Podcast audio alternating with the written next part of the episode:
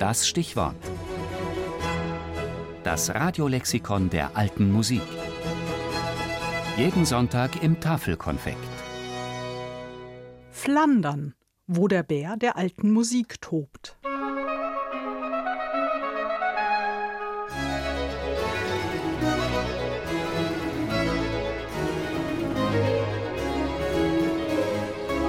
Flandern, das klingt wie Musik in den Ohren von Freunden und Anhängern der historischen Aufführungspraxis.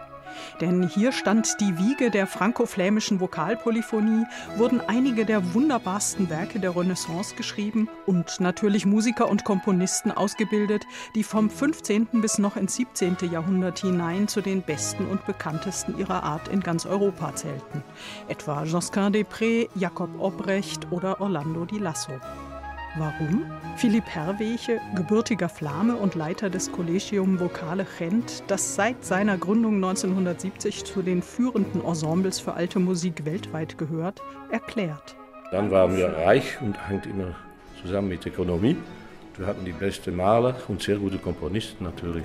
Aber auch in moderner Zeit ist Flandern mit seinen gerade einmal sechseinhalb Millionen Einwohnern ein Zentrum alter Musik, ihrer Erforschung, Pflege und Interpretation. Wie kam das?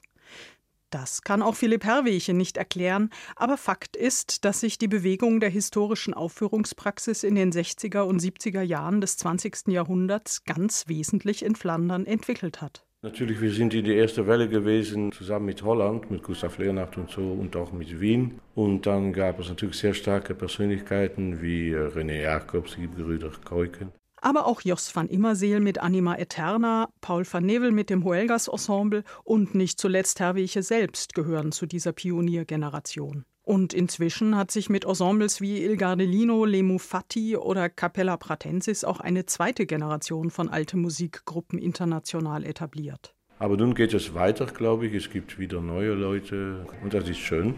Das hat seinen Grund auch darin, dass selbst junge Ensembles und Orchester in Flandern vom Staat subventioniert werden.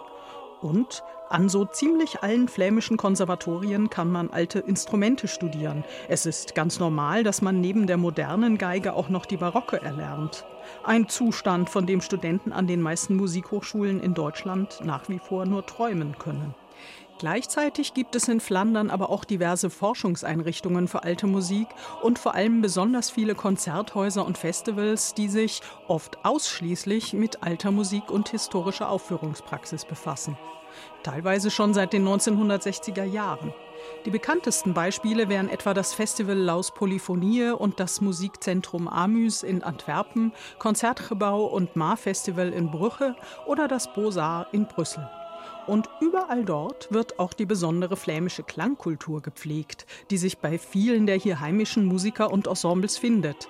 Sehr fokussiert, dabei aber weich und warm und gerade bei den jüngeren Gruppen auch oft rhythmisch sehr akzentuiert. Ja, keine Frage. In Flandern tobt der Bär in der alten Musik.